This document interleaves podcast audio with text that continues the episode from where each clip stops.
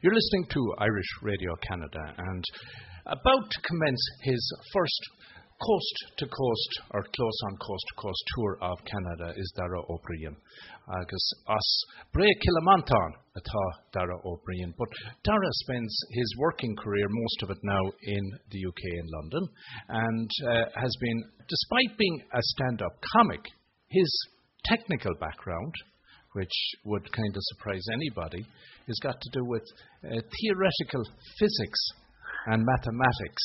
And we're going to get into that as how could a, a theoretical uh, physician and a mathematician end up as a stand-up comedian because to me there's a degree of incompatibility there. Dara O'Briain Tafalcherot. I appreciate event show. It's lovely to be here and great to have a chat with you. I try to soft pedal the whole math thing as much as I can just because people have like a Pavlovian reaction to it they uh, that if you say maths, they remember bad, terrible times at school, and they're going, "This does not sound like a show I'd like to go and see." So I go, I go easy on the maths thing. There's none of it in the show. That's uh, just to reassure people. I, and I'm not so much about the show. It's more like the leap, I suppose, from what would be such a structured discipline training to what has to be or comes across as being a very fluid and casual uh, yeah. career. Yeah, yeah. Look, well, look, fluid and casual was very much how I approached a structured education. Um, and that got me through a lot of it up to the leaving cert. But when I got to university, I was a little bit too fluid and casual to play. so, yeah. So uh, that that rebounded on me. I, as I said, I had to go back to my university, like UCD, to do a speech for something, and I said, I arrived in UCD with a bright academic career behind me, uh, and that was very much the case. The key to look at is, is that actually comedians come from just a random collection of backgrounds. So it's very much a case of the being to do it just gets sprinkled randomly to the population, and it is no observer of what you did in the run. There is no kind of causal link to your previous, like there's no standard path, let's say, to, to end up doing this. Well, I was watching Tommy Tiernan last week, and he was explaining how he spent five years on the dole in Galway after, after being kicked out of home. Um, and that was his, I guess, um, university for, for the pad. Yeah, yeah, absolutely. But it, it's it's like not to put it in, in fairy tale terms, but let, us do this. Uh, Tinkerbell goes from house to house, and uh, on every one thousand house, taps somebody on the head with a wand and says, through no design of your own, you will need to be in front of a crowd. And that's how, that's, that's, that's how you end up in comedy. But Dara, on that very point, you say you will need to be in front of a crowd. And what you do, I do. is you, you're standing out there figuratively n- naked. Mainly figuratively. Yeah, I know. I know. Uh, very, very important. Yeah. and to that extent, being that exposed, you're very interdependent on your audience. So if you are on a tour and or you have prepared for be it a 45 minute, a 60 minute set, and you're sensing that you, your audience are not with you, have you to change gear and to what extent that figurative nakedness becomes a real issue? One of the things that makes, that makes it compelling as, as an art form, if you go with that, uh, is that there's an imminent death uh, is always there. There's a sense that this could go wrong. The only thing is, if you've been doing it for 25 years, they, you're probably got a bit of a plan B, a plan C, or a plan D right. at any given time.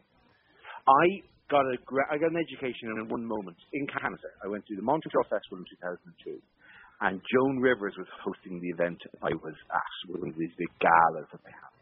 And Joan Rivers went out to do her monologue, and about three jokes it was going all right, and she did some jokes that didn't land, as we say. That didn't work. Normally, your response would be to, oh God, better get to the next one. Speed up and get to the next one, right? And instead, Joan Rivers stopped, stared at the audience, 3,000 people, and gave out to them. Gave out and told them they, was wrong, that they were wrong and did an elegant job of ranting at the audience about how she's putting these jokes out here and she deserves it better than they're giving and they're not a very good audience that should really pick up their game. That by the end of it, she stopped, got a massive round of applause, uh, and the show went on. And that, I remember watching it and thinking, oh, yeah, that's how you do it. that's the masterclass. You honestly, you get better at doing it. But one of the key things you learn is if it's going badly, acknowledge the fact it's going badly, and that becomes a joke in itself. And it might not get you, it might not turn the entire gig around. Dara, we talked, mentioned there that was 25 years of ex- experience. It gives you, it allows you to hone your skill for that type of disaster, potential disaster. 25 years is a long time where you've a, a lot of achievements. You've BAFTA awards. You're an author. You've written children's books and adults books. Uh, you're a TV. Um, a, a, wonderful portfolio uh, for 25 years in, the business. Where would you say the break came, and uh, after the initial break, then to make the jump across the Irish Sea into the UK? Uh, strangely enough, the um, I would willing to link these two because this is not that, that isn't this isn't being pat. Uh, but uh, I around about the age of time I did Montreal, which is 2002. I had done a couple of Edinburgh and they'd gone well, and I was eking out a living. and I was doing all right, and I'd moved over to see how I, how I did. But I had a bad year where I went on a tour of Ireland, which uh, honestly nobody counted. They stayed away in droves, is the phrase used, uh, and it was one of these things where I was I wasn't really on the telly. They didn't know who it was. It was kind of like, well, why is he doing a show? I don't know him at all. And uh, little things like I arrived in Listowel and there's nobody at us, and I went down after, the, after finishing up the gig, went down to John B. Keane's bar, and one of John B. Keane's sons said, "Oh, how are you, Dar?" And I said, "Oh, right, there's nobody at the show." He said, "I said, oh, Dar, the Flash show is on tonight." That is the level of everything conspired against this gig. Uh, and I very much thought, oh look, this is this going nowhere. I'm not getting out here. This is this is a, a dragging. I'm just I'm, I'm just making myself unhappy here. But the one gig I left in was a tryout for Montreal, and I did this. I did it in the Comedy Store in London, and that went very very well. And then I went to Montreal, and I had a, a stormer of a gig there, and I ended up being bumped up to this big gala show. And that just gave this huge injection of confidence that kept me into the following Edinburgh Festival. The Edinburgh Festival was the big thing here. And I had a fantastic Edinburgh Festival. And from there on, it's kind of the, the, the dominoes fall. You, you hit a point of momentum where the dominoes started falling, and that kind of pitched me into doing another TV show. But weirdly, it came immediately after a terrible in the stove. So, being a comedian in your home country, is it harder than work abroad? Um, it's certainly, I think, it was the case that when I was coming through, uh, the only game in town was Tommy Tiernan because uh, he exploded into the firmament. And it very much took me to go over to England and sort of build my own path. You know, that's often the case in Ireland. I don't think it's necessarily the case everywhere, but that's often the case in Ireland that sometimes people have to leave the country and, you know, work somewhere else, and then they become popular in Ireland. Then they go, oh, oh, the British seem to like it. Now we're back in again. So the, so the minute I started getting work in Britain, I started getting more work in Ireland, which is typical. So yeah, and then I was splitting between the two for a while, like whatever. But yeah, it, it works for me because I think actually my, my comic sensibilities are probably closer in some ways to a London thing. But it's nice to go back and just to have that intimacy with an Irish audience that you have because we're all kind of very yeah, very homogenous in our own way. We all know the same thing. So, uh, so it's kind of nice to be bouncing between the two. Um, I suppose the reverse of that would have been Des Bishop coming in from abroad. And ironically, given your love of the Irish language and your fluency of it, that Des comes in and develops a, a, a, an act around the Irish language and is totally embraced in Ireland. Entirely. And what, what Des has, there's a few things you can do um, in common, a few stances which are always good to take. And one of them is thing called the intelligent aid, which is somebody who's come from outside, but a their culture. And Des has that they still had the accent, but had been living in Ireland for ages, so was able to talk about immersion heaters and Irish behaviour and social circumstances. And there, it was funny to watch. There are Irish audiences transfixed, going, "How did this American know us so well?" I was living in Ireland for 17 years he knows the place very well. So it was a um, uh, kind of I was sort of doing the same over in England, I suppose, of coming over with, it, with a slightly different accent, but living there. So the uh, it's a uh, it's it's a good comedy angle to have to be an outsider. So then, when you're an outsider and you're reflecting on where you have put down your roots, that makes sense. But then, when you go on an international tour, be it to North America, Canada, uh, particularly, and those two individually have very different senses of humour. Um, do the different sense of humour of the audience in different geographies present challenges? It, it hasn't so far, and I suspect the only one that will dramatically will be America, because America culturally lives in a kind of a bubble of its own product, of its own kind of voice. So therefore, they don't see stuff coming in in the same way. I think Canada's even much more open than America is, even just to the BBC being on. They, uh, it's much more common in Canada. I found that Canada, I'll sell tickets the way I would in New Zealand or Australia. The, uh, it'll be similar kind of thing. I don't have to explain very much who I am. Whereas, startlingly, in America, it's been like introducing myself from scratch they, uh, because they know nothing really. And there's obviously the X factor that for British and Irish who be coming over, and the people who watch clips on the internet who know about it. But generally in America, I, I could walk unmolested down the streets in America and have little danger of somebody taking a roach the uh, uh, cause very little company from outside. That's going to be interesting. Um, and because I haven't had to change it, I've toured this show now. It's done about 19 different countries. I haven't had to change it. The, uh, at all. The odd thing, the odd reference here and there. But the uh, but the it's, it's universal. But the rhythms of it alone might be strange in America. I might go right into it, start just in a month when I finally get to Canada after doing four days in America. Just a bit shell shocked that's how it has gone. The, uh, because it might be completely different. I'm looking forward to it as a thing, honestly. the, uh, but I am more worried about America than about Canada. I, because I know that one of the aspects of having emigrated was that in order to retain a connection with home, I found it more important that I was in tune with what was going on in Ireland so as I could actually converse with people who hadn't my family rather than the other way around. So uh, oftentimes I find that um, unless the emigrant makes that effort um, a divide can very quickly come insofar as what is relevant in the two different territories. I'm back in Ireland very often, uh, and I work there, so I'm kind of admire myself in the places I do. I do 50 or 60 dates in Ireland as well. I see a lot of Ireland. Uh, animals are only over in London, but, but even I, over the past uh, 10, 15 years, have noticed you slip away from the stuff that actually matters in terms of knowing what um, is going on in the country, what's on the radio, what the ads are, what's happening to the roads, you know, simple things that aren't the big story, but are people's lives. Yes. So, uh, and our, as a comedian, it's those references that make you look out of touch if you don't know what you're talking about. So, yeah, so, um, so I ha- and I joke with them about that, but I definitely feel that over the last few years, also because I've been out of Ireland during major social changes now.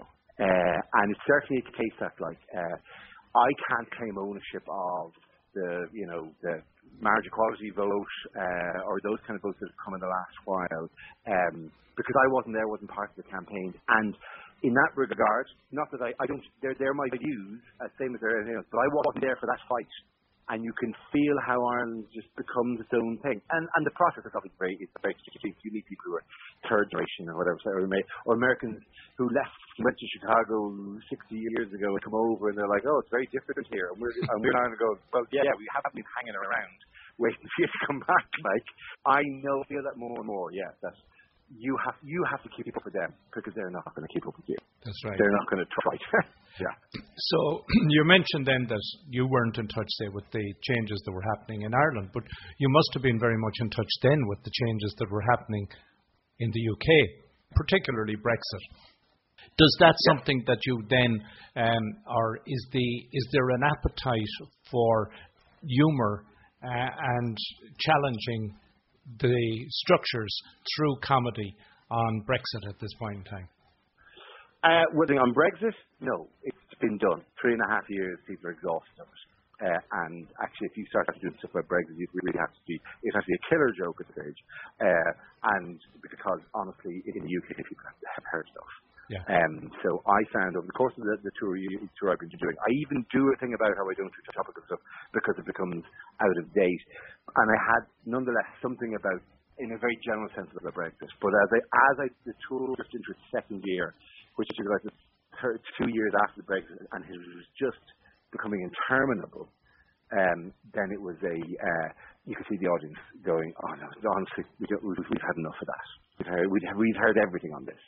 The uh, I think yes, of course you talk about these things, but you've got to be aware that uh, you know audiences don't you know they don't have an instant appetite for the stuff that you might want to talk about, uh, and you have to be receptive to that. The other phrase I used, by the way, about, about the James Ireland was not that I felt that uh, that I hadn't kept across but I didn't feel ownership of it. Yes. Uh, I would also like for the record to say I don't feel ownership of Brexit either, but I was in the country when it happened. Right now, there has been uh, a tradition on both sides of the Irish Sea of comedians who have had a major influence and have survived with good, great career, careers. I think the likes of Frank Carson uh, in the um, in the north and uh, Hal Roach. Yeah. Then and there was uh, some brilliant UK uh, Tommy Cooper uh, and lots of others.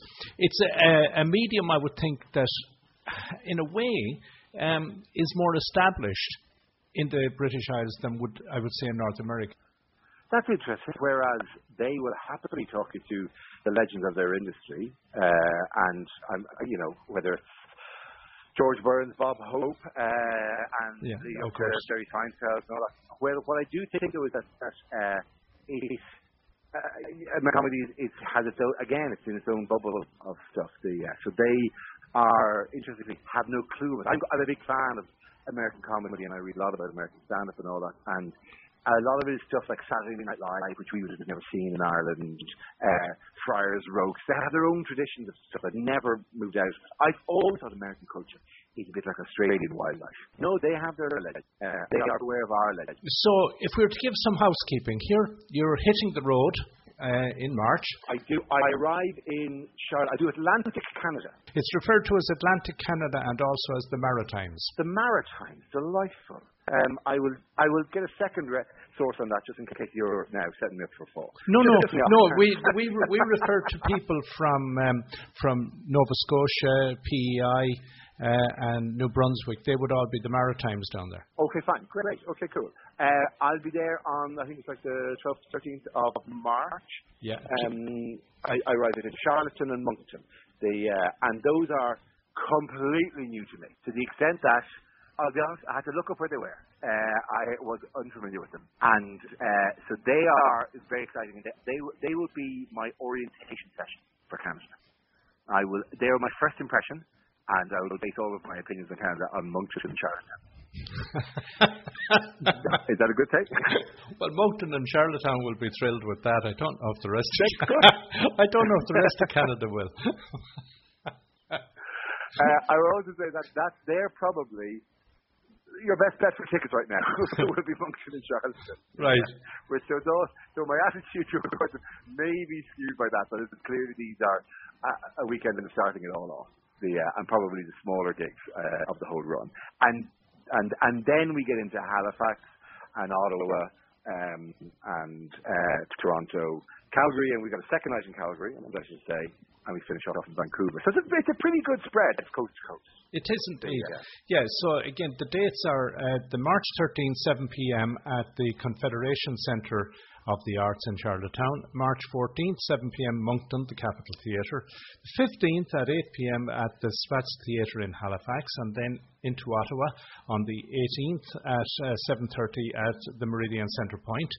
The 20th is Toronto at the Winter Garden Theatre, and then Calgary for the 21st, 22nd, 7 p.m. at the uh, Bella Concert Hall, and wrapping up in Vancouver on the 23rd at 7:30 p.m. at the Vogue Theatre.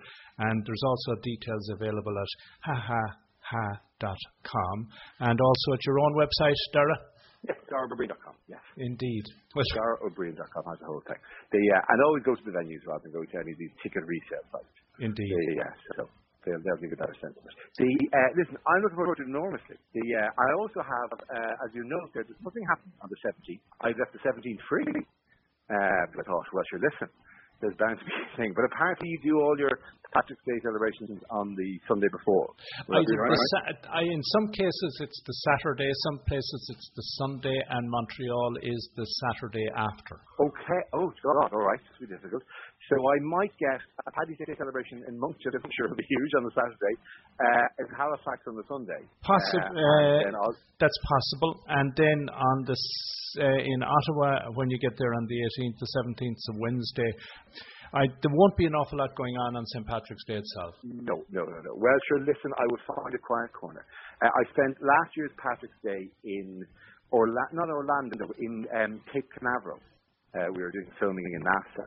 Uh, and I spent it in a Irish pub with hundreds of photographs of, of astronauts on the wall, uh, with the some kind of uh, bagpipe band in America. Yeah, I know. Day Yeah, yeah. in a way that we we I knew you're looking at it going, that's Scotland, that. Uh, but anyway, we were willing just what the hell, and it was uh, so that was quite striking. So uh, so I'm hoping to see some pocket of the stranger reflections of Ireland and our culture well Um.